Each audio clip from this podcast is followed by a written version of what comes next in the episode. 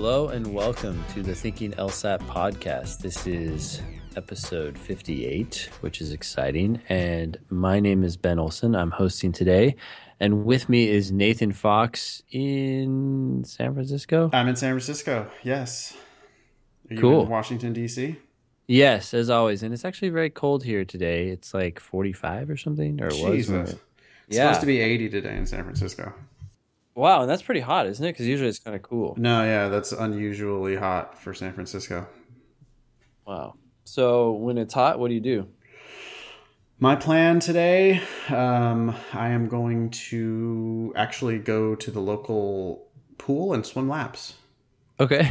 You know, I had back surgery not too long ago, and uh, part of my rehab has been swimming. So I've gotten into lap swimming recently. wow. How fast can you do 50 yards?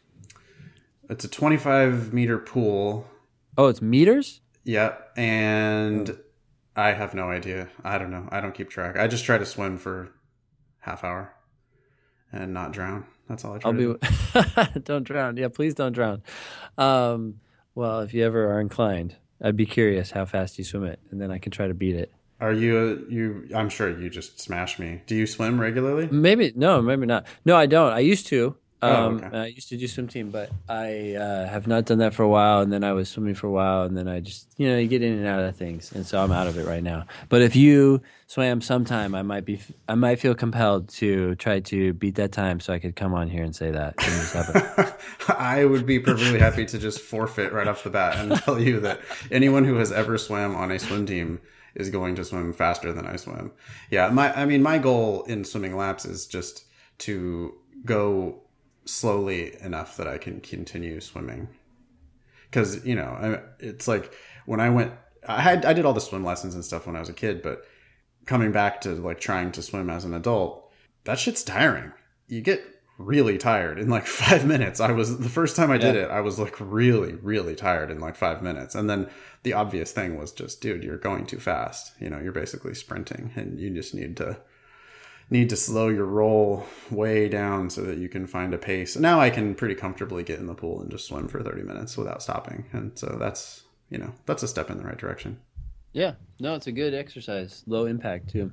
Oh, it feels awesome. I don't know why I didn't do it earlier in life because it's just, yeah, there's something delightful about it. It does feel like really good exercise, but it's like you say, it's low impact. It's not like if you go for a run, you know, when you're mm-hmm. 40, like I am, you go for a run and then you, like, your joints are just all fucked up for the next three days. And swimming, yeah, you have none of those side effects. So, Well, sorry, I don't mean to go on too much of a tangent here, but I do have to say, uh, and people might hate this, hate me for saying this, but I have, you know, on Facebook, you have friends who are like, "Oh, I just ran this marathon," and I'm, I always think to myself, I'm like, that is just not something I want to do because it's not like the longer you run, the more healthy you get. I feel like there are serious uh, side effects to running a marathon that are not necessarily good. It's great that they accomplish some goal, but I, I I feel like there's this feeling out there that like if you can do that, you've reached the epitome of health.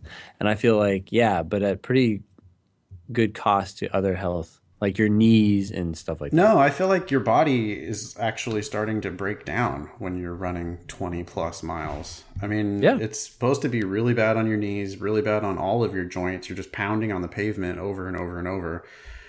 Some asshole's going to write in and be like, oh, barefoot running doesn't have any of those bad side effects. Save it. We don't want to hear it about your barefoot running. Just remember um, the guy who started it died. So nice. The other thing is um, my favorite thing about marathons is the nipple bleeding part. oh, excuse me, I've never heard of that, and you just freaked me out. So this could be just total bullshit, but I believe this to be true because I heard it somewhere and it sounds legit to me. Apparently, runners, I think there are countermeasures that can be employed, um, like lubricants and guards and stuff. But apparently, runners, your shirt just. I'm thinking of dudes. I'm not thinking of girls. I'm thinking of dudes, but your shirt from the 26 miles of just kind of lightly bouncing up and down. oh my gosh! Yeah, yeah, it- okay. It, can actually make your nipples raw and start start bleeding. All right. well, that that's good to know. Okay, so I was convinced that it was bad. Now I'm really convinced. Yeah, um, doesn't that sound horrible? That doesn't happen when you're swimming. No, just so you know. Yeah. Yeah. Okay. Cool. That's good stuff. I I'm I'll, to wrap this up. I'll be curious if you tell me your times on the swim. Um, okay, I may or may not actually do that. I tell you what, I will count my laps. I'll try to count my laps today, Oh, and then I'll okay. just divide by 30 minutes or whatever, and then we'll we'll we'll figure it out. figure it out from there. Cool. So today we got some interesting stuff. We have some really important notes about scholarships. A lot of people have questions about negotiating scholarships, what they should think about as they're considering them. Um, so Nathan has two really good points about that we need to discuss. The second thing is the LSAC has come out with a new photo requirement. You're now uploading your photos as opposed to printing them out yourself, which is interesting. Uh, you will end up printing them out as well, but uh, we need to talk about that. Then we talked about the law student who had been suing her law school. And I don't know that there's much to say here except that she lost. So her law school will not be paying her any money for their deceptive practices, at least according to her. And um, then we'll be going over uh, LSAC fee waivers, in other words, getting uh, taking the LSAT for free, and the cost of applying to law school. And then, of course, we'll be going over an, a logical reasoning question from the June 2007 LSAT. Um, do we want to mention anything else at this point, Nathan? No, I think that's great. I mean, I guess you know, shameless self promotion. I'm still doing this um, LSAT boot camp April 23rd and 24th in Los Angeles. There's still space available for that if anybody wants to sign up and spend all day Saturday, all day Sunday doing awesome LSAT stuff in LA. Um, that's all available through my website, foxlsat.com. That sounds like a fun weekend. A weekend with Nathan Fox. It is actually fun for me. I mean, I'm Yeah, I'm sure it is. I was uh, I, my class, my San Francisco class, just started last week, and I got a whole new crop of victims in the class, Mhm. and I swear to God, I have been giddy teaching my class. it's I'm just such a nerd, I guess, but Yeah. it's so fun. It makes sense to me, and I love talking about it. I love explaining it and so it's just fun in the classroom. I love it. So yeah, the the weekend thing. I mean, I believe it or not, I do look forward to all day Saturday, all day Sunday, just doing nothing but LSAT stuff with a new new group of students. It's always a good time. That sounds fun. Well, all right. So scholarships, people are getting them these days more than they did before. Not surprisingly, because schools are desperate to fill their classes with warm bodies. And you're getting a lot of emails about these. What do you say? So this is the time of year where people are making the decision about where they're going to go to law school. What and uh, you know, ideally they've applied broadly and they have several competing offers. And they a lot of times email me and say, "Hey Nathan, here are my offers. What should I do?" There are two pieces of advice that I'm constantly giving out, and I just wanted to give these pieces of advice out publicly and make sure everybody was on the same page. The first one's kind of ridiculous, but I don't care what the number is on how much scholarship money they are giving you. So if you say to me, school X is giving me $25,000 and school Y is giving me $35,000, that is basically meaningless to me. And the reason why it's meaningless is because school X has their tuition and school Y has their different tuition. And so I don't care just what the raw scholarship number is. I care how much are you going to have to pay to attend each of those two schools. Yeah. This makes sense, right? The bottom line is what you're uh, ultimately going to have to pay, and you got to keep in mind that as you as you pointed out here that the uh, the price of the law school is arbitrary. I mean, one school can say we're going to charge sixty, and another school can say we're going to charge fifty. It's like where did they get those numbers? Yeah. they're just random numbers. And what's happened recently is um, tuitions have skyrocketed. Simultaneously, scholarships have skyrocketed or become far more common. Mm-hmm. And so basically what it is is price discrimination. If you've ever taken an economics class, you learn Yep. that you capture more value um, from your customers by charging everybody a different price.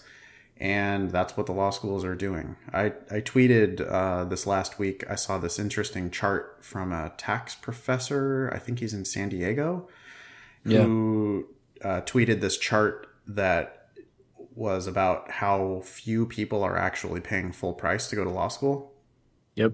It's something, what is it? It's like a third now. Like Yeah. only, only a third of the people who go to law school are paying full tuition. Yes. So the other two thirds are getting partial scholarship help all the way up to full scholarship help. Yeah. And you need to not feel special when they offer you $25,000 is what I'm trying to say. Yeah. Oh, by the way, they're not going to give you $25,000. That money is not yours. Yes. There's never you're never going to see a check made out to you with $25,000 on it. That's not how it works. How it works is their tuition is $50,000. They're giving you a $25,000 scholarship, so what you're going to see is a bill for $25,000. That's right. And that's the number that you should really be looking at when you're making these decisions. It's just a discount. Yeah, it's a discount, right? It's just a hey, how much are you going to charge me for this product? So if you're looking at your offers, you need to be thinking all all it is is just take their tuition and they give you an estimate, I think, which is a pretty fair estimate of tuition, books, and fees. So I mm-hmm. think you need to take the tuition, books, and fees estimate, subtract your scholarship, and then that's how much it's going to cost you to go to law school.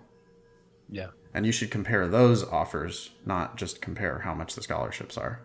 Because otherwise, you know, I'll make a new law school that'll cost a million dollars a year and I'll give everybody a $900,000 scholarship, Yeah. right? And that, that's you're not you're not getting that money. I would add to that equation this, and this is a this steps back to whether or not you should go to law school. But when you're considering your costs, you should take the costs that they give you, the, the what Nathan was just talking about. You should subtract any scholarship offers, the discounts.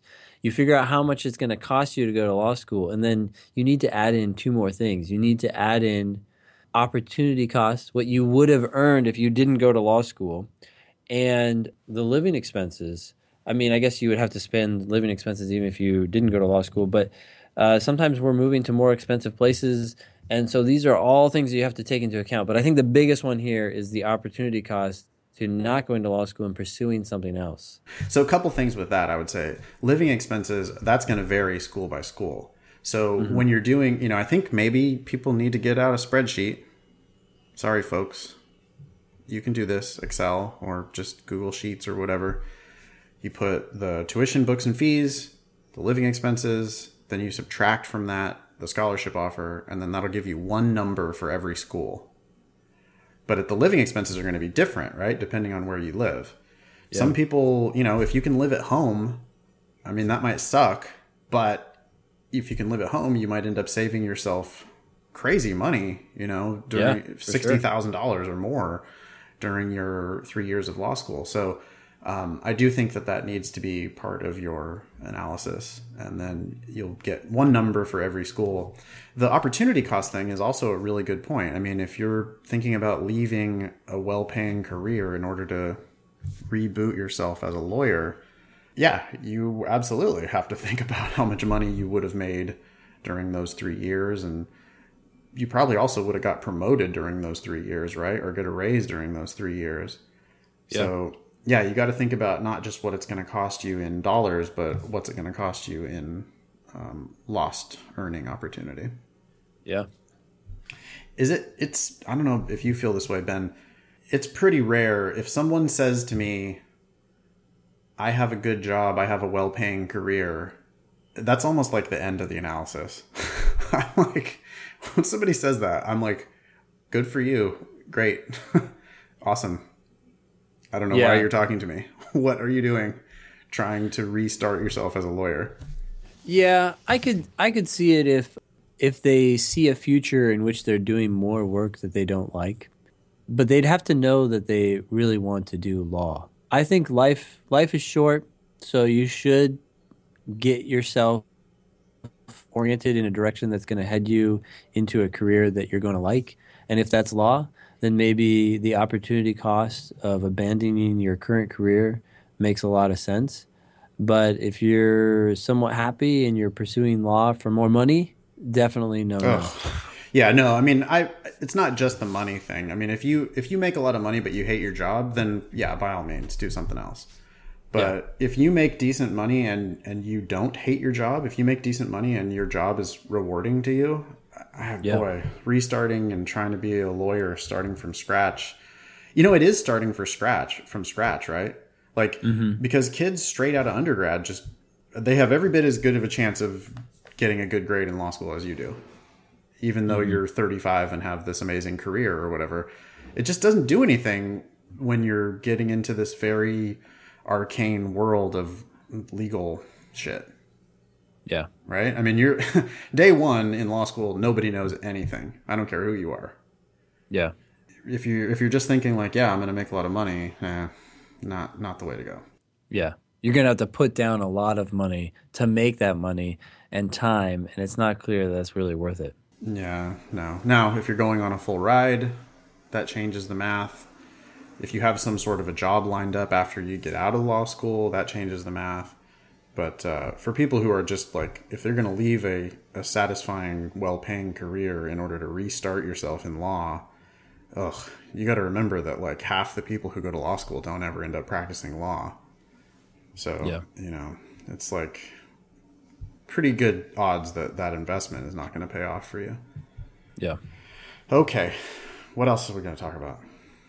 You said something else about Oh, shit. Another thing about scholarships, right. So, the other thing that people don't get about scholarships is that a $25,000 scholarship from school A and a $25,000 scholarship from school B might have very different renewal requirements attached to them.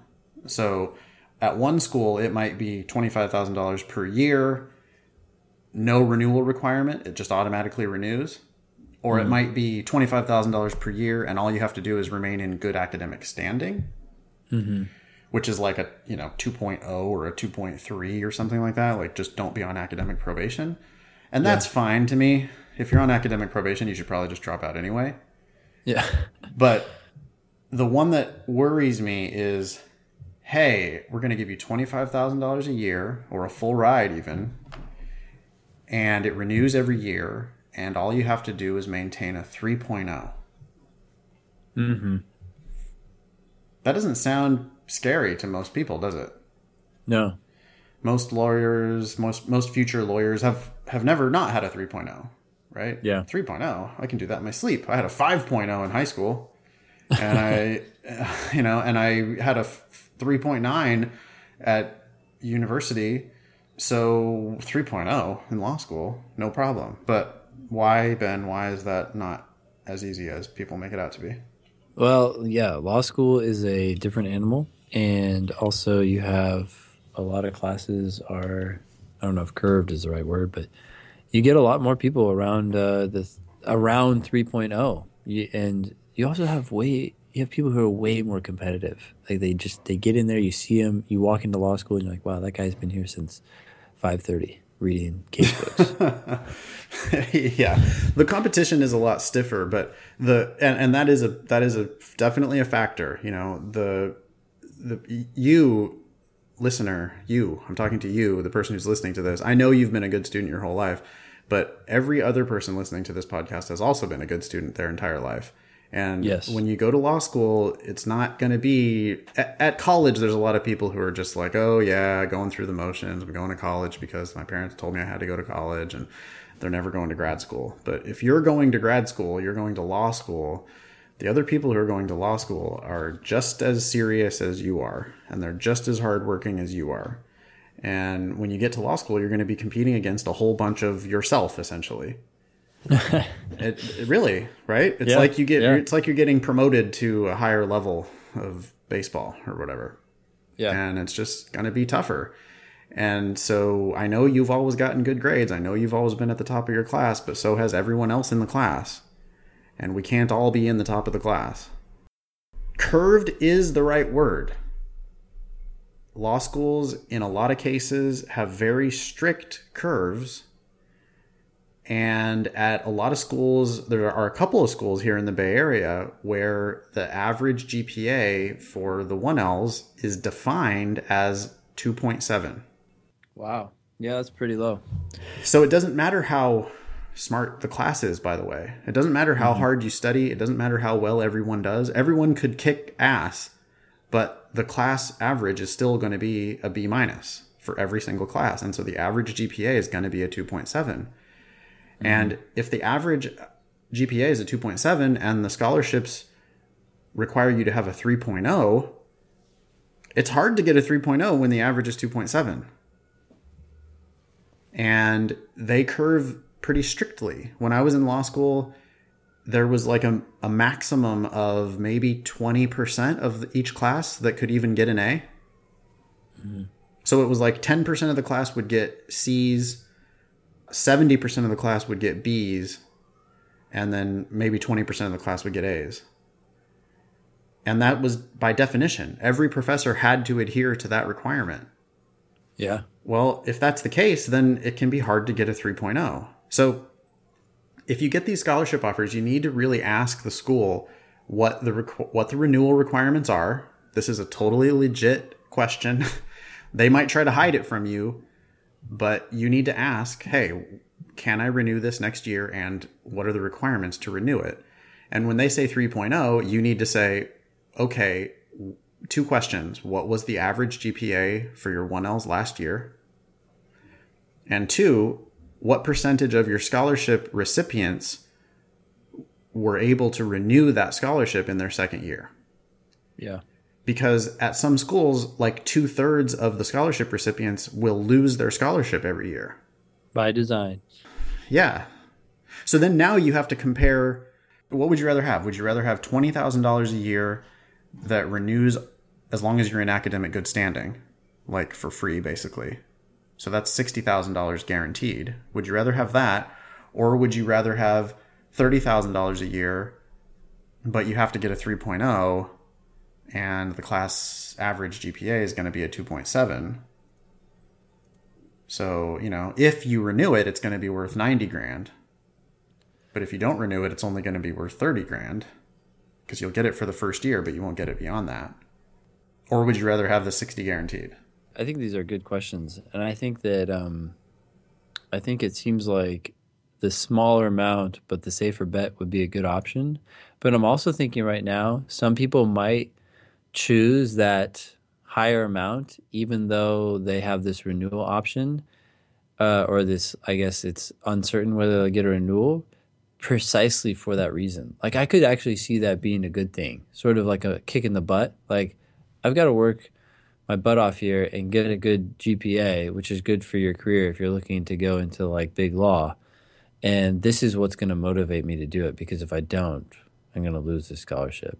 I'm not saying it's the wisest choice, but it, it could be a smart move depending on how you know yourself. People hate it when I talk about this, but I feel like it's a pretty solid strategy. In in some cases, for some students, it would have been perfect for me, for example. Mm-hmm. I should have taken the best full ride that I could get, or the best scholarship I could get, and then I should have dropped out if I didn't renew the scholarship. Yeah, because Right. you probably shouldn't be there anyway. I shouldn't have been Yep. there. If I wasn't kicking ass in law school, I shouldn't have been in law school. Now, I I was never like cut out to be a lawyer in the first place, right? I didn't have my shit together in the first place to like actually go be a practicing lawyer. For a lot of Yeah. reasons. I just didn't know what lawyers did. I didn't want to do that work. It just wasn't the right thing for me to begin with. But but that makes it even a better strategy for me to do this sort of high variance approach where it's like, hey, I'm not going to pay anything for the first year. I'm going to a lower ranked regional law school. They're absolutely going to qualify me to sit for the bar and they'll they'll make a lawyer out of me if I make it. Mhm. and I'm going to it's going to cost me 0 in the first year. I'm probably going to be more talented than my competition in that law school, right? The fact that they're giving me a full ride indicates that I'm probably a little more high horsepower than everybody else that's there. Mhm. Uh, at least you know I'm probably a better writer. I'll probably be able to pull off some more A's that these that these other kids might not be able to, as long as I do the work. And then after the first year, if I hadn't done the work, if it for whatever reason didn't resonate with me and I didn't excel, well then if I don't renew the scholarship, then I should just say, all right, I'm done. Yeah. That would have been a great strategy for me. Yeah. People kind of hate it when I say that though, because it's like now I'm telling them that they should drop out of law school. But yeah. Law school itself is a good sort of test too. If you if you like what you're doing in law school, then it's right for you. But if you don't like it, there certainly are legal things that you can do that are not at all related to law school, but it's kind of a sign. You know, it's not like it's totally unrelated to what you'll be doing in practice. So no, I mean, I I think lawyers love to work, and law school is going to give you a big opportunity to do a lot of work. You know, jump through a lot mm-hmm. of hoops, and mm-hmm. if you, yeah, I think if you excel in your first year of law school, it's probably going to work out for you. But yeah. if you do mediocre, or for sure, if you're in the bottom third of the class or whatever after your first year of law school, you got to have a serious like heart to heart with yourself about whether this is something you want to continue. Because, you know, your second year is going to be another 50 grand and your third year is going to be another 50 grand and you're just going into like a lifetime of debt for pretty uncertain benefit if you're already losing the competition in law school. Yeah. Then the bar is going to be tough and legal practice is going to be tough too. Good points. I just I get so many emails from people at this time of year with those kinds of issues, so I feel like we got to do a public service announcement. Yeah. So this this next thing is the is the uh, new photo requirement, and I guess uh, this is a message from LSAC, right? The what you have here in the agenda. LSAC tweeted a link to Facebook. Okay. And this was on Facebook? This text that I've copied here was on Facebook. You want to read it? Yeah, I just love this text because this is so this is so them. They they take the world way too seriously. But uh Yeah, they never change. I feel like this is like a multi-million dollar like lawsuit or something waiting to happen and they want to protect you from it. But it says, okay, review the photograph you uploaded when registering for the LSAT. It must, all caps, meet the LSAT admission ticket photo requirements, capitalized. It is your responsibility to make sure these requirements are met. Right. Yeah. No shit. Who else is going to take responsibility for that? not them, because they don't want to get sued. So it's not their responsibility. Nothing's their responsibility. It's all your responsibility. Yeah. Admission to the test center may be denied if your photo is not acceptable, if you are denied admission, you will not be eligible for a refund. If you determine that your photo does not meet LSAC requirements, call LSAC at this number 215 968 1001 during our business hours for assistance. Oh, wow. Okay, so they could have just said, make sure your photo is good Otherwise, you might get denied. I think that would actually have conveyed the message a little more clearly, and people would have said, okay, I need to figure out what that is so I don't get denied, uh, and then take it from there. I I always tell people to make sure your photo looks like it would if you took it for your passport. It's just a passport photo, which means it's just going to be your face and your shoulders. It's going to be a plain background. Since you have, you can take any photo you want. Just get yourself next to a white wall so that you have a plain white background. And you can take your photo yourself using the square option if you have an iPhone. I don't know anything about Android, but there's a square setting. Take the photo, take it with flash, see which one looks the best, and upload that. Yeah. Um, we will give a link to the page. Um, there's a page on lsac.org about the ticket photo requirement capitalized mm-hmm. ticket photo requirement. Um, there's a whole page that shows you what a good photo looks like and describes what you know good photo will consist of and then there's a whole bunch of unacceptable photos so mm-hmm. we'll link to this in our show notes the show notes are available at thinkinglsat.com we should probably give a shout out to our awesome editor andy black who is writing those amazing show notes for us um, yep. They're more entertaining than the actual show, probably. So, you know, enjoy those. That's at thinkinglsat.com. We'll have a link to this page. But things that won't work full body, not going to work. there's a picture of a dude who's taking a selfie and the phone is like covering up half of his face. That's not going to work. There's a dude I love with these photos. I know it's hilarious. There's a dude with some crazy sunglasses on. Sunglasses not allowed. This guy also has really a ridiculous beard. I don't think not that there's anything wrong with. I think you can have a ridiculous beard, but I think probably though, you know, you need to think about this. If you used to have a beard and now you don't have a beard, or if you're thinking of like shaving off the beard the day before the LSAT or something like that, you might want to think about that because you want to look like your photo as much as possible because you really don't want to have any drama on the morning of yeah. the test. Here's one where the guy is like completely pixelated, just fuzzy, out of focus, pixelated guy. That's pretty funny. This guy has a super close up of himself where you can't see his entire head. All you can see is like just a ultra close up of his face. That's not allowed. And then there's a, a photo of like some girl with her friend, which also is not. That's not allowed. These, these photos are entertaining and they're actually way better than the photos they had before. They used to have like 30 photos that all looked essentially the same except for some like minor difference. And I remember students would just look at them and you'd be like, is mine like bad? It's kind of like photo number 37 and it, yeah i think what's going on is actually i think they're rationalizing their their program a little bit because it it you know my advice used to be just go to kinkos go to walgreens pay the $12, get yourself yep. an official passport style photograph so that you don't have any doubt. That used to be my advice. But now, because they are having you, they're allowing you to upload a photo, it seems pretty clear to me that a selfie is going to work here or your yeah. friend is going to be able to do this for you. Just get yourself in front of a white background. There can't be shadows, you know, it has to be well lit we need a clear background. We need to be able to clearly see your face and then no weird hats or sunglasses or other people or full body or whatever. It's just going to be like just a headshot looking straight at the camera.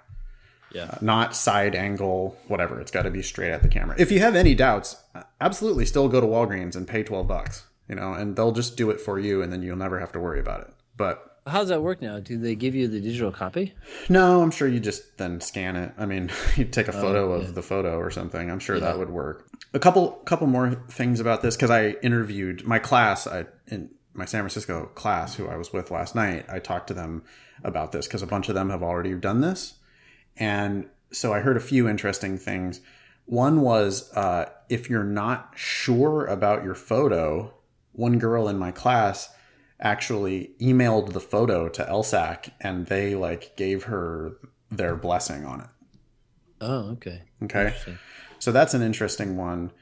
I would definitely use that phone number if you ever have any doubts. What was that phone number again? Yeah, uh, let's see here. 215 968 1001. Yeah, I would liberally use that phone number. I mean, you're going to pay LSAC so much money in the course of applying to law school. Yeah. And their website is pretty shitty and they're pretty good on the phone though. Yep. So if you have any problems about your registration, any questions, any anything, I would just like put them on speed dial and just call them all the time. Yeah. I mean, they're they're charging you plenty for this service, so you should just go ahead and let them help you out. You're going to be taking this photograph, you're going to be uploading it when you register. hmm and then you're going to print when you print out your admission ticket the photo is going to actually be printed out as part of your admission ticket. Yeah. That part makes me a little bit queasy. Okay. Because what if your printer is mildly on the fritz? Yeah. Or the color sucks. Well it's going to be i'm sure it's going to be black and white. But what if it comes out with you know how sometimes the printer will have those like little lines through mm-hmm. through the printout what if that happens yeah. and we we don't know because this is a brand new policy for the june lsat june 2016 yeah. lsat so because this is the first time i'm just a little bit concerned about what's going to happen on the actual day i think it's a good bit of advice that i gave my class last night which is just hey maybe I always say print out your admission ticket, you know, a couple days in advance. Yeah. In this case, I might say, hey, print it out definitely a couple days in advance and consider printing it out at work or printing it out on, you know, like a good printer somewhere. Yeah, so you get a PDF download, right? Your admission ticket is going to, yeah, is it, do they email it to you? I think they email you a link to it anyway. Yeah. But ultimately, you're going to get a PDF, which is then going to have your image on it. You could try to print it out at work or at home, and if it doesn't work out or you're not sure that it's the best printout, I know that you can email PDFs to FedEx. You can also upload them and then go to a FedEx near you and print it out. So that would cost you a dollar or two dollars Yeah. or something like that, and you Yeah. just go pick up the admission ticket, and it'll be perfectly Yeah. printed out. Um, again, if you have any doubts, don't wait until the morning of to sort this out. We already gave you the phone number. Oh, the email is uh, lsac with a C, L-S-A-C info at lsac.org. Mm. What do you think about them just changing their name to LSAT? Don't you think that would make life easier for everybody? I think it would make it easier. Yeah. I, I like to say LSAC in class for different things, and people are like, wait, what? Wait, LSAC? I thought this was the LSAT. Yeah. Yeah. Come on, LSAC. Change your name to LSAT. make make life easier for everybody. Anyway, no, I think they are pretty responsive customer service wise. Uh, phone and email seems to really get through to them, and they have the budget for it. And so, just yeah, go ahead and let them help you. If there's anything else about that, you all out there, those of you who have actually already gone through this process, uh, you know more about it than I do. Please email us or tweet us or whatever and uh, let us know if there are things that we're missing about this because we have time to update this before the June LSAT. So we, we would be happy to give more information about this on our next Yeah. show or whatever. For sure. That'd be great. Oh, so the next thing, uh, we talked about the student who lost her case. Did you have anything you wanted to add to that? Yeah, she was a student at Thomas Jefferson. Her case actually made it to a jury. She was suing because she said that they had misrepresented um, their employment numbers or falsified or whatever their employment numbers. And she sued them trying to get her tuition back, and she lost her jury case pretty handily. I think it was like nine to three or something like that. She got her ass kicked. Which, you know, we predicted that, right? I mean, you're suing a bunch of lawyers. Yeah. So that's not a good bunch of people to sue. They have unlimited legal resources, and you don't. You also got to think about the jury too. I don't think they're going to be too sympathetic to a a lawyer. I think there was some there was some glitch in the case where she because she has been employed Yeah. during this you know well it's been four years so hopefully she's been empl- um, employed but she she did end up finding a job and i think she was making like 60 or 70 thousand dollars. Mm-hmm. And yeah it's true that she might have expected to make more money than that you know? And and i think most people who go to law school hope to make more than $60000 a year. But when you're making $60000 a year and you're crying to a jury the mm-hmm. jury's probably making less than $60000 a year. Yeah. Medium income in the United States is fifty one thousand. also people who serve on juries you know people who make more money than that tend to get out of it. Yeah. right? I mean you got Yeah. a million excuses. You're smart enough. You're savvy enough. You're too busy. You have all sorts of reasons to get off of the jury when you're Yeah. a doctor. And so the people who actually sit on juries i think tend to be a little a little less savvy. They're happy to have the days off of work or whatever. And when they hear someone crying about oh i only make $60000 that's that's not working in your favor. So Yeah. anyway she lost Yeah. Well, that's going to put a nail in that coffin, I think, probably for those cases. Yeah, that might be the only one that ever makes it that far because it was already, you know, a four year process and super expensive, I'm sure, to even get it to a trial. Yeah. And then to just immediately lose, um, right. Don't see a whole bunch of people lining up to make that same investment again. Yeah. So Bonifacio Yeah. is asking uh, about uh, applying for fee waivers from LSAC. Um, he just said that he was worried if we could talk about that. I, I don't I don't know that I have a lot to say. What what would you say? Apply for it if you think you can get it? Yeah, I mean, so the LSAC does have a fee waiver program if you um, if you are qualified. It's like income requirements. And if Yeah. you're too young or if you've been a dependent, then probably it's going to be your parents' income requirement. But if you're a little bit older and living on your own, then it might just be your income requirement. But mm-hmm. anyway, it doesn't cost you anything to apply. So if you think there's a chance you can get it, you probably should apply for the LSAC fee waiver because not only does it give you the LSAT for free, which is $175, but it gives you, I think, some prep materials for free. It gives you um, the credential assembly service for free. Mhm. And it gives you a fixed, a certain number of uh, applications for free. Furthermore, once you qualify for the LSAC fee waiver, pretty much all you have to do is tell ev- any school that you're looking to apply to. You just tell that school, "Hey, I by the way, I was I qualified for the LSAC fee waiver, and so I'm wondering if you'll waive your application fee." And I'd be shocked if they say no to you Yeah. once that happens. So the LSAC fee waiver, I think on its face is worth $500 or more, but I think it could be worth a few thousand dollars depending how many schools you're going to apply to and how much you're, you know, how much value you squeeze out of it. So when you say that it waives uh, four or five applications, you're talking about the fee that LSAC charges you to apply. That's what I, yeah. So, and this was also part of Bonifacio's question. He wanted um, to hear about the costs of applying to law school in general. So I guess we should try to go through all of those. Yeah. The LSAT is $175. You might take it three times. Yep. Then you have the uh, credential assembly service, which is the tool that you'll use to apply to law school. That's 170. So okay, we're already over $300. Yep. Then if you apply late, that's another 90. Uh, so don't apply late. If you decide to change your test center, wow, that's gone up too. That's ninety dollars.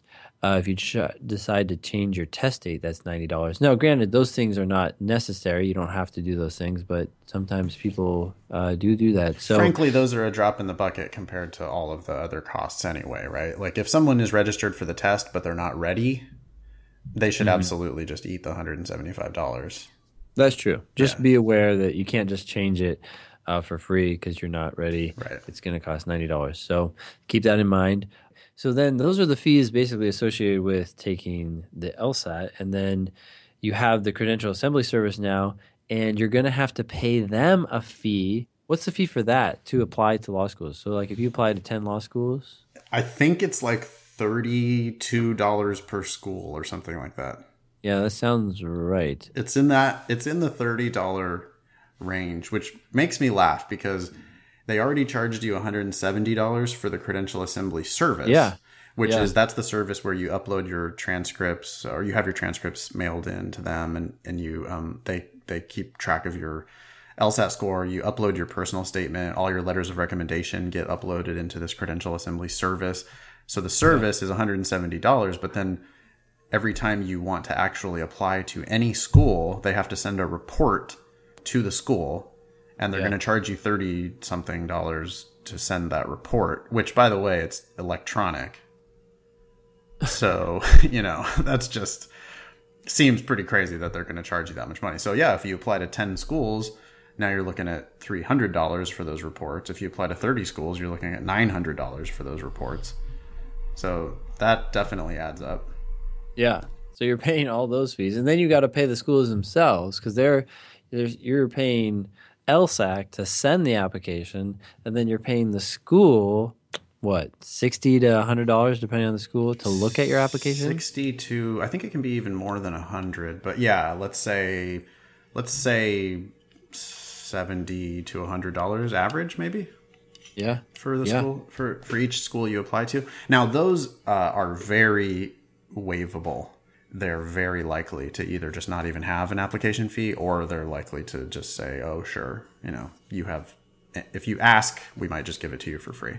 At um at those at those big uh fairs, you know, admission uh, the big like LSAC fairs or whatever they call them. What do they call them? Yeah. Forums. Forums at the at the forums. law school forums. At the yeah. law school forums, you'll see the law schools just handing out application codes for free, just left and right. So even recently, I've had people apply to 30 schools and get like 25 of them for free, uh, just because they, you know, it takes work, but um, you you put in that work and then you get all that stuff just paid for. Yeah. Okay. It could easily cost two or three thousand dollars. Let's put it that way. Sure. Um, some other costs to keep in the back of your mind would just be after you apply, you might want to actually be pretty recommended to, to go visit some of these schools, depending on if you get waitlisted or if you're debating between two schools. It does not hurt to go there. And although this stuff is expensive, compared to what you're about to do, it is still a drop in the bucket, and you got to keep your eye on the the big picture here. It can make a life changing uh, decision. It is a life changing decision to go to one school versus another, or it can be. So keep that in mind. As Yeah, you it's where you're gonna- costs. Odds are, right? If someone goes to school X, the odds are pretty good that they're going to live in that city for at least the beginning of their career. Yeah, and possibly you know meet somebody get married live the rest of their life there yeah, not to mention the reputation of that school the connections that you'll make like that is going to influence the kinds of jobs that you'll get for the rest of your life so and you're going to have to spend three years there you know i can't imagine for example like uh, let's say you get into notre dame um, you better goddamn go visit notre dame before you just sign up and go there yeah, right? I mean, what you're going to find is a very beautiful campus in nowhere, Indiana. and, you know, if you're like from one of the coasts or if you're from a big city, I think that's going to be a bit shocking to like the cli- the climate and the culture and everything. You got to make sure it's a good fit for you. So, yeah, visiting that could be, boy, you start adding up those expenses, plane tickets and hotels and stuff, that's going to add up fast. yeah. But I, you know, and you got to make the decision as you go. You don't need to worry about this all right now, but just uh, something to think of it as an investment in cases and decide whether it's a worthy investment. If it is, pay for it. Yeah, and if you're like, oh, I just can't afford to spend five or ten thousand dollars on this process, then why do you think you can spend one hundred and sixty thousand dollars on law school? Yeah, Right? I mean, it it's just that's so weird where people can't see the forest for the trees, and they're like gonna just dive. Like the the the really bad decision is like because they don't want to spend three or four thousand dollars applying broadly, they only apply to one school. And mm-hmm. then that one school gives them a shitty offer and they end up going to some shitty school paying full price. Yeah i would i would make the investment up front in applying broadly make sure you get as good of offers as you can and you know yeah you could save yourself easily six figures or or end up going to a much better school. Yeah, cool. Should we go on to the uh, June 2007 LSAT question? i think it's that time I think so. Okay, so we're looking at the June 2007 LSAT. You can download that by just Googling June 2007 LSAT, and it will be the first link. You download that test and you go to the second section. That's a logical reasoning section. Right now, we're on question 19. If you find this helpful, you can just go back to our past episodes. We've talked about questions 1 through 18 in the past, uh, even some games, I think. Let's let's dive into this one. A historian says the Land Party achieved its only national victory in Benestria in 1935. Is that a real party? I have no idea. Is that a real country? I have no idea. I've never heard of it Is before. that a real year? Yes, it is. Yes. 1935. that actually happened. Well, although neither you nor I can testify that that actually happened. You know, we were not there. Yeah. So we are, I'm ignorant to this knowledge. it could all be faked, like Yeah. the moon landing and 9 11. Um, yeah, totally faked. Okay, so fine. The Land Party, it won one time nationally in Benestria in 1935. Great. Yep. So what? It received most of its support that year in rural and semi rural areas where the bulk of Benestria's population lived at the time. Okay, cool. I mean, if the bulk of the population lived there, and it won kind of seems almost given that that's where the most of their support came from. Where the population was. I mean, they won a national thing. I don't know. Yeah, I well, Doesn't have can to be true. them. Doesn't have to be true. Yeah. Okay. The economic woes of the years surrounding that election hit agricultural and small business interests the hardest. And the Land Party specifically targeted those groups in 1935. Okay. So I guess this is like Great Depression ish. Sounds like it. We can assume the 1930s were, that was global economic depression. Benestria could be a fictional country as far as we know. But I'm following the story. I'm thinking, oh, okay, Depression years, the Land Party, they won on rural and semi rural support in a climate of economic woes and specifically agricultural and small business groups that the Land Party targeted. Yes, and um, what your recap illustrates, I think, and I think we're both thinking this is this. So far, all of this has just been like information. Fun Like, facts about Benestria and the Land Party in 1935. Yeah, I'm not hearing any argument No. here at all. I'm just hearing, okay, got it, got it. You're about to hear some argument, though, because the mm-hmm. next sentence starts with "I conclude." so Yeah. this is it's a long argument, right? It's a lot of words in the argument, but they now clearly signal to us that everything before was just information, and here comes the actual logic, or here comes the the conclusion that they're going to try to reach based on these facts. Yep. So, and th- this is where my bullshit detector goes into high alert, right? Like, I'm mm-hmm. expecting that you're going to say something. You're, I'm expecting that you're going to lie to me. You're going to try to fool me in some way. You're going to have left something out of your argument. I just, I will always accept your evidence, but I will not accept usually your conclusion. I'm, I'm going to look for something wrong with your conclusion. Yeah. I think it's a good thing to think about to be suspicious, but I, instead of thinking of these people as lying, I guess I'd think of them as being stupid Okay, because sure. they strongly believe this conclusion. They're just idiots. Um, okay. Except, you know, there will be arguments where there'll be like a straw man, or there will be arguments where, I don't know, I feel like sometimes people intentionally give you a flawed argument, or. I, I, I think you're probably right most of the time. I'll, I'll say that. I mean, yeah, I think that stupidity is probably more common than deceit. But I'm open to the possibility that they might just be trying to straight up deceive me. Okay. All right. Straw man is an argument, is a flawed argument that's regularly tested on the LSAT. Yeah. And straw man is not being stupid as much as it is just like lying. Yeah, although the person could be uh, well, it doesn't matter. As long as you're as long as you're suspicious of the conclusion, either because that person is trying to actively deceive you or because they honestly believe that this is something that they could conclude on the basis of the information that they provided, but they are dead wrong, um, and therefore you need to help them realize how dumb they are. You're good to go. Okay, great. So, Yeah. stupid or liar? We don't know yet because we don't know what they've said. Yep. I conclude that the success of the Land Party that year was due to the combin. So now, due to. Mm-hmm. That's cause and effect, right?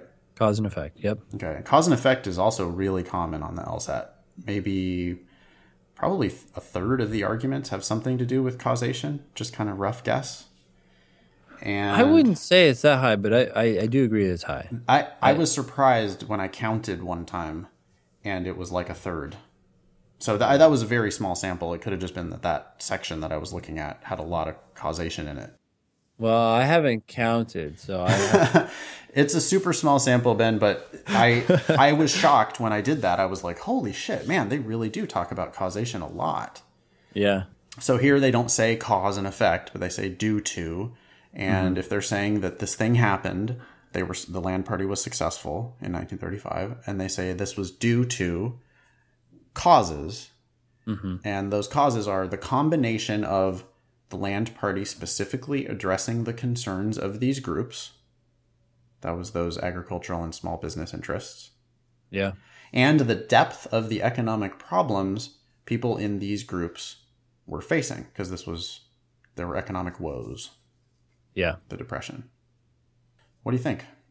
Well, um, to be honest, I think that he or she is kind of attributing the success to something that I would attribute it to as well. I would say, yeah, this kind of makes sense.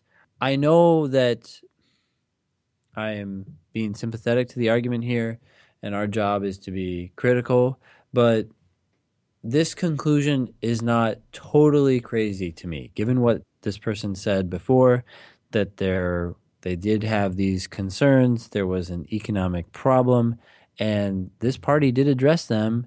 And the economic problems motivate people, I think, to take action. And since this party was addressing them, this conclusion makes sense to me. That said, because I mean, I'm, this is only taking like a half second, but I'm looking down here and it says each of the following, if true, strengthens the arguments except. I know that this question, if an answer choice is going to strengthen it, I know that uh, it's going to fix some sort of problem. So my job, as always, is to say, well, okay, this conclusion certainly could be true, but why does it not have to be true? What are some potential problems here? And all I'm thinking to myself is maybe they won for some other reason. Maybe they won because the other party uh, was just awful, or there were no other parties that even had a viable chance. For who knows what? Those are those are the that's kind of the same idea, but that's what comes to my mind because this person is saying X caused Y, and as long as we can just say something else caused Y, then this conclusion falls apart. Even though I think it's a very reasonable conclusion. I think maybe not very reasonable, but I think it's a it's a plausible conclusion. Okay, so I agree with you that it is plausible, but I also think I would say that this argument demonstrates one of the LSAT's most common flaws. Yeah, you're talking about correlation to causation. Yeah, it, which might be the LSAT's second most common flaw, right? Yeah. Confusing sufficient Yeah. and necessary Yeah. is probably Is the first one. one. Mm-hmm. Fucking up causation is probably the second one. And i if you boil down this argument, I think it boils all the way down to there's a correlation, therefore there's causation. Yeah, I agree. I agree. I guess what I am trying to emphasize to people is that there's a difference between conclusions that could be true and conclusions that must be true. And even if a conclusion could be true, you can still attack it because it's as long as it's not proven, there's a problem. I don't know who I work for here, right? And it, I'm I'm kind of imagining the historian as a prospective client, maybe coming mm-hmm. into my office and telling me this story, Yeah. and trying to prove this causal conclusion.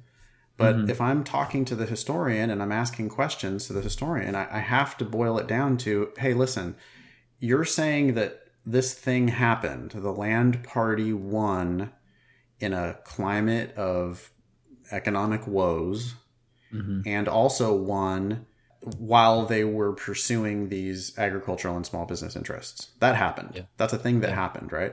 Mm-hmm. But now you're concluding that the reason why they won was because of the economic climate and the fact that they pursued the agricultural and small business interests. Yep. But anticipating what the other side might say, couldn't you have won for any other reason? Yeah. I mean, maybe you were running that year against Donald Trump. and maybe the reason why you won is because Donald Trump is an asshole.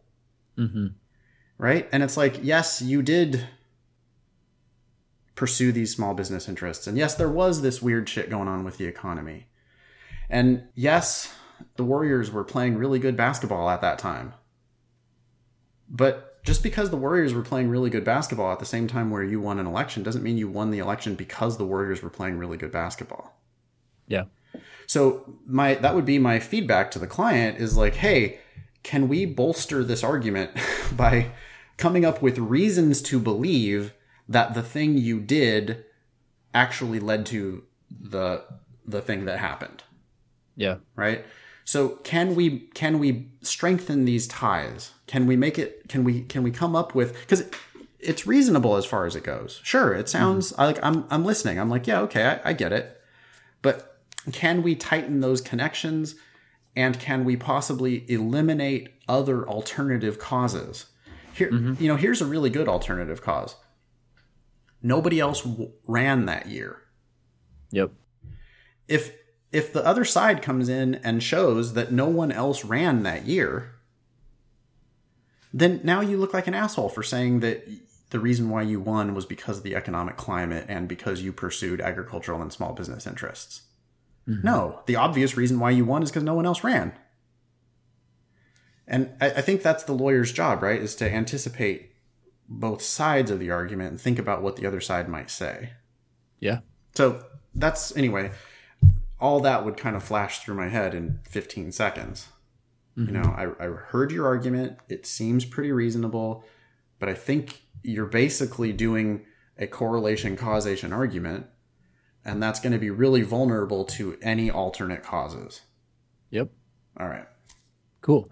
So the question, each of the following if true, strengthens the historian's argument, except means that we're looking for something that either doesn't strengthen the argument or weakens it. Yeah, some people will just immediately think this has to be a weakener, that the correct mm-hmm. answer has to be a weakener. But that's not really true. It's we're just picking the one that doesn't strengthen. Yeah. So something completely irrelevant would be a perfect answer here. Yeah. Like Santa likes red shoes Yes, would be awesome. that would be. And sometimes really people can awesome. cross that out because they're like, wait, What does Santa have to do- do with anything? It's like, well, that's the point. Yeah. Santa can't possibly strengthen this argument. Cool. So, well, yeah, answer choice A. In preceding elections, the Land Party made no attempt to address the interests of economically distressed urban groups. So, does this Hmm. strengthen the argument? I don't see how. I mean, if it said rural, then I would see it as a strengthener because it would be like, not only did they reach out to these groups that year, but they had never previously reached out to those groups. Mm-hmm. So that makes it more likely that the reason why they won this year is because they reached out to those groups, right? Or it- Yeah. but but it's the one word there, urban.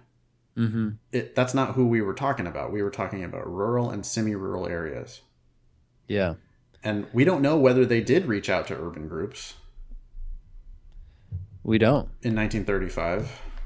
Yeah. What did they say exactly? They said they targeted those groups. So they targeted rural and semi rural. That doesn't mean they didn't target urban.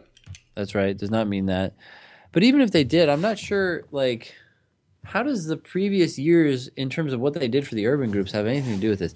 I I'm scratching my head. So I would leave this open as a possible answer because I'm having trouble seeing how it's relevant. Granted, if we come across another one that seems just as irrelevant or weakens the argument, then I might reevaluate this one. But at this point, I just say keep it open. Right. Moving on. Yeah, I'd be moving on. I wouldn't be trying to make it into a strengthener. I'd be thinking like, well, that seems like it might be off target. If I can find B, C, D, and E to all be even mediocre strengtheners, Yeah. well, then I would just be able to pick A without even looking at it again, really. Yeah. Yeah, exactly. Like we don't need to think about too much. If we're just if there's a question mark in our head, just leave it open. Yeah. Just say we'll come back to it later. Okay. So B, voters are more likely to vote for a politician for a political party that focuses on their problems. Awesome. I mean, yeah, they did focus on these groups. They did win that year. If it's a general principle that voters are more likely to vote for a political party that focuses on their problems, then it seems like maybe they won because of focusing on these people's problems. Yeah. Yeah, B would have fit nicely in with the brief, you know. B would have been a perfectly reasonable thing to say. If it's true, it certainly seems to be going in the right direction. It's an assumption that the person was making, and now we're affirming that assumption. Sure. Yeah. hmm Yeah. C. The Land Party had most of its successes when there was economic distress in the agricultural sector. Okay, that also seems to tie together the economic woes uh, which is what they specifically mentioned in the premises and in the conclusion. And they're saying, look, that's when they had the most success. This is a this answer choice is actually uh, still just establishing a correlation, but by reinforcing that correlation, increases the likelihood that there is a causal relationship Yeah. between those two events. And by most of its successes, I would assume that they are talking about like local elections or maybe just even like they finished a strong second because you know they only won nationally one time, right?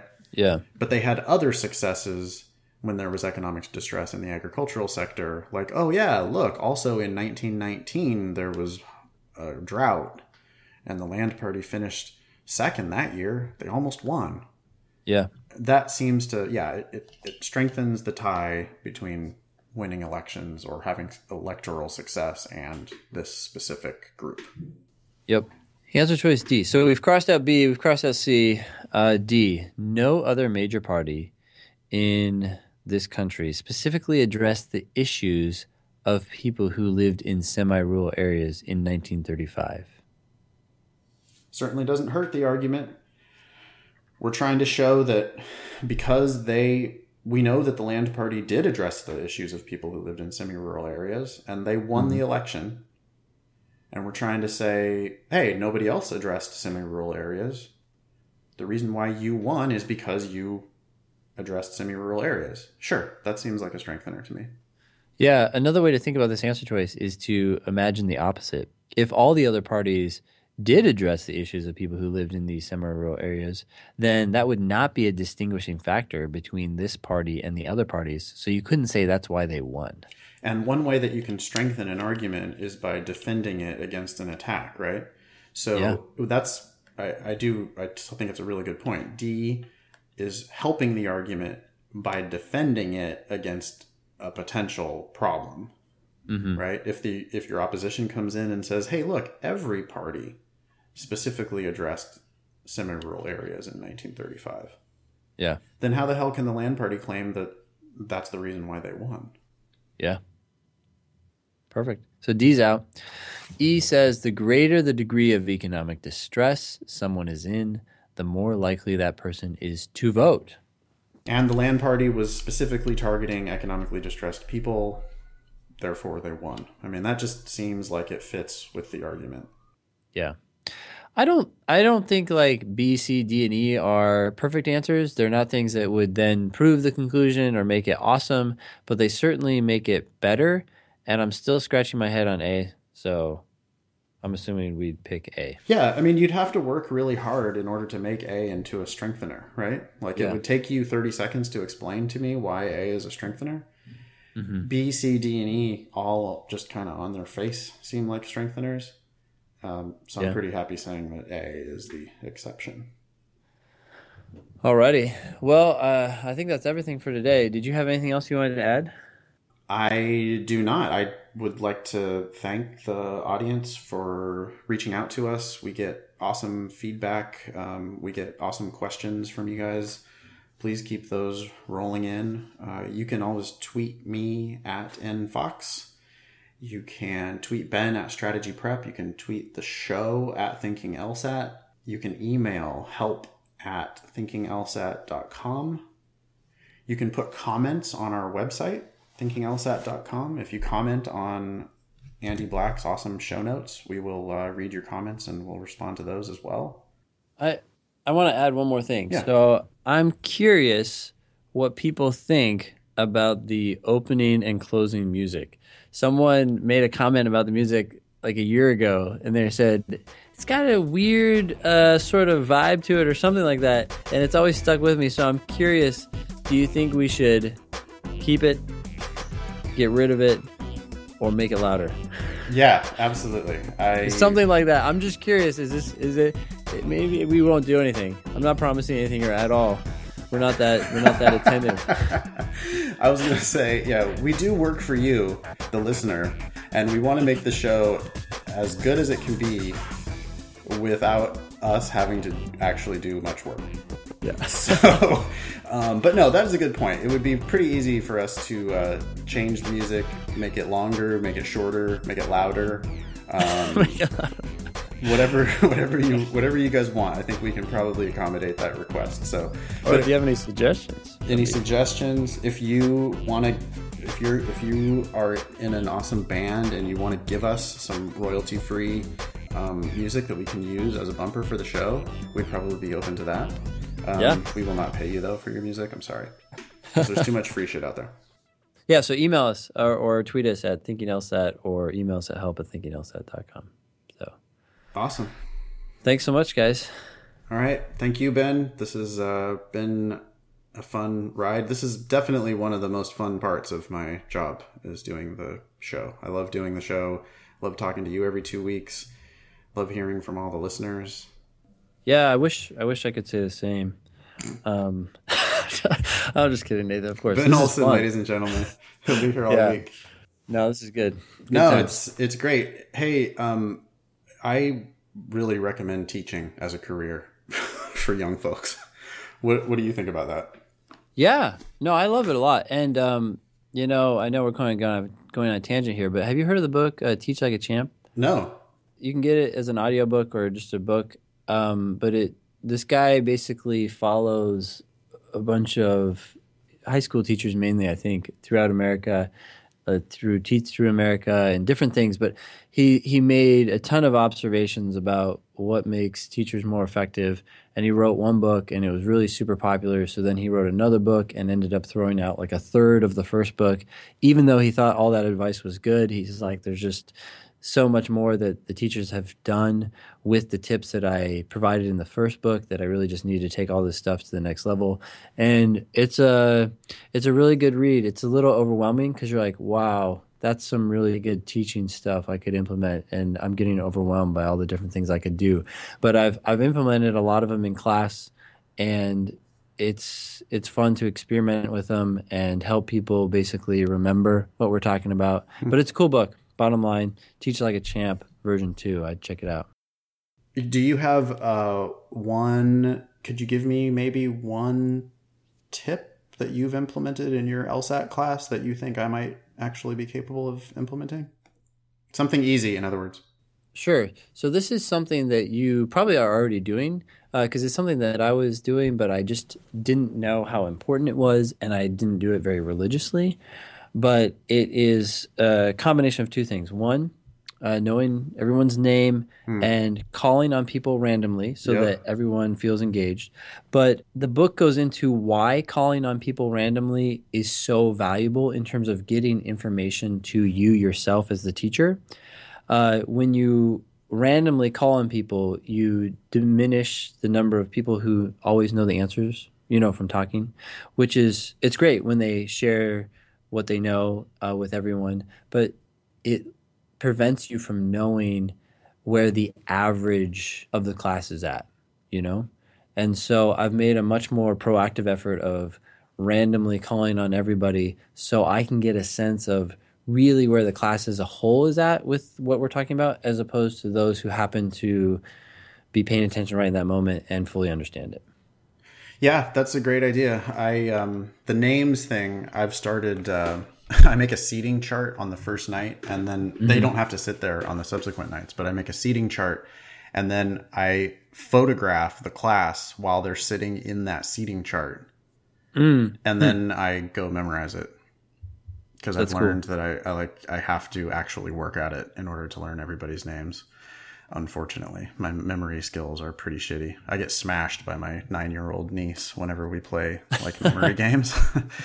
um, so yeah, I have to like work at that part. But the random calling on people, I did call on a couple people last night, and and you're right. I mean, not only does it keep everybody on their toes because they know that I might all of a sudden call on them. I'm not doing that to shame anybody. I just want to get everybody engaged. And um, you're right. When I do the random calling on people, I'm sometimes surprised um, by the things that people say. So that is a really good teaching tip. I like that. Yeah. Cool. Teach like a champ. Okay, I'll check it out. Cool. Thanks everybody for listening. Ben, thank you. And we will talk to you soon. Great. Yeah. See ya.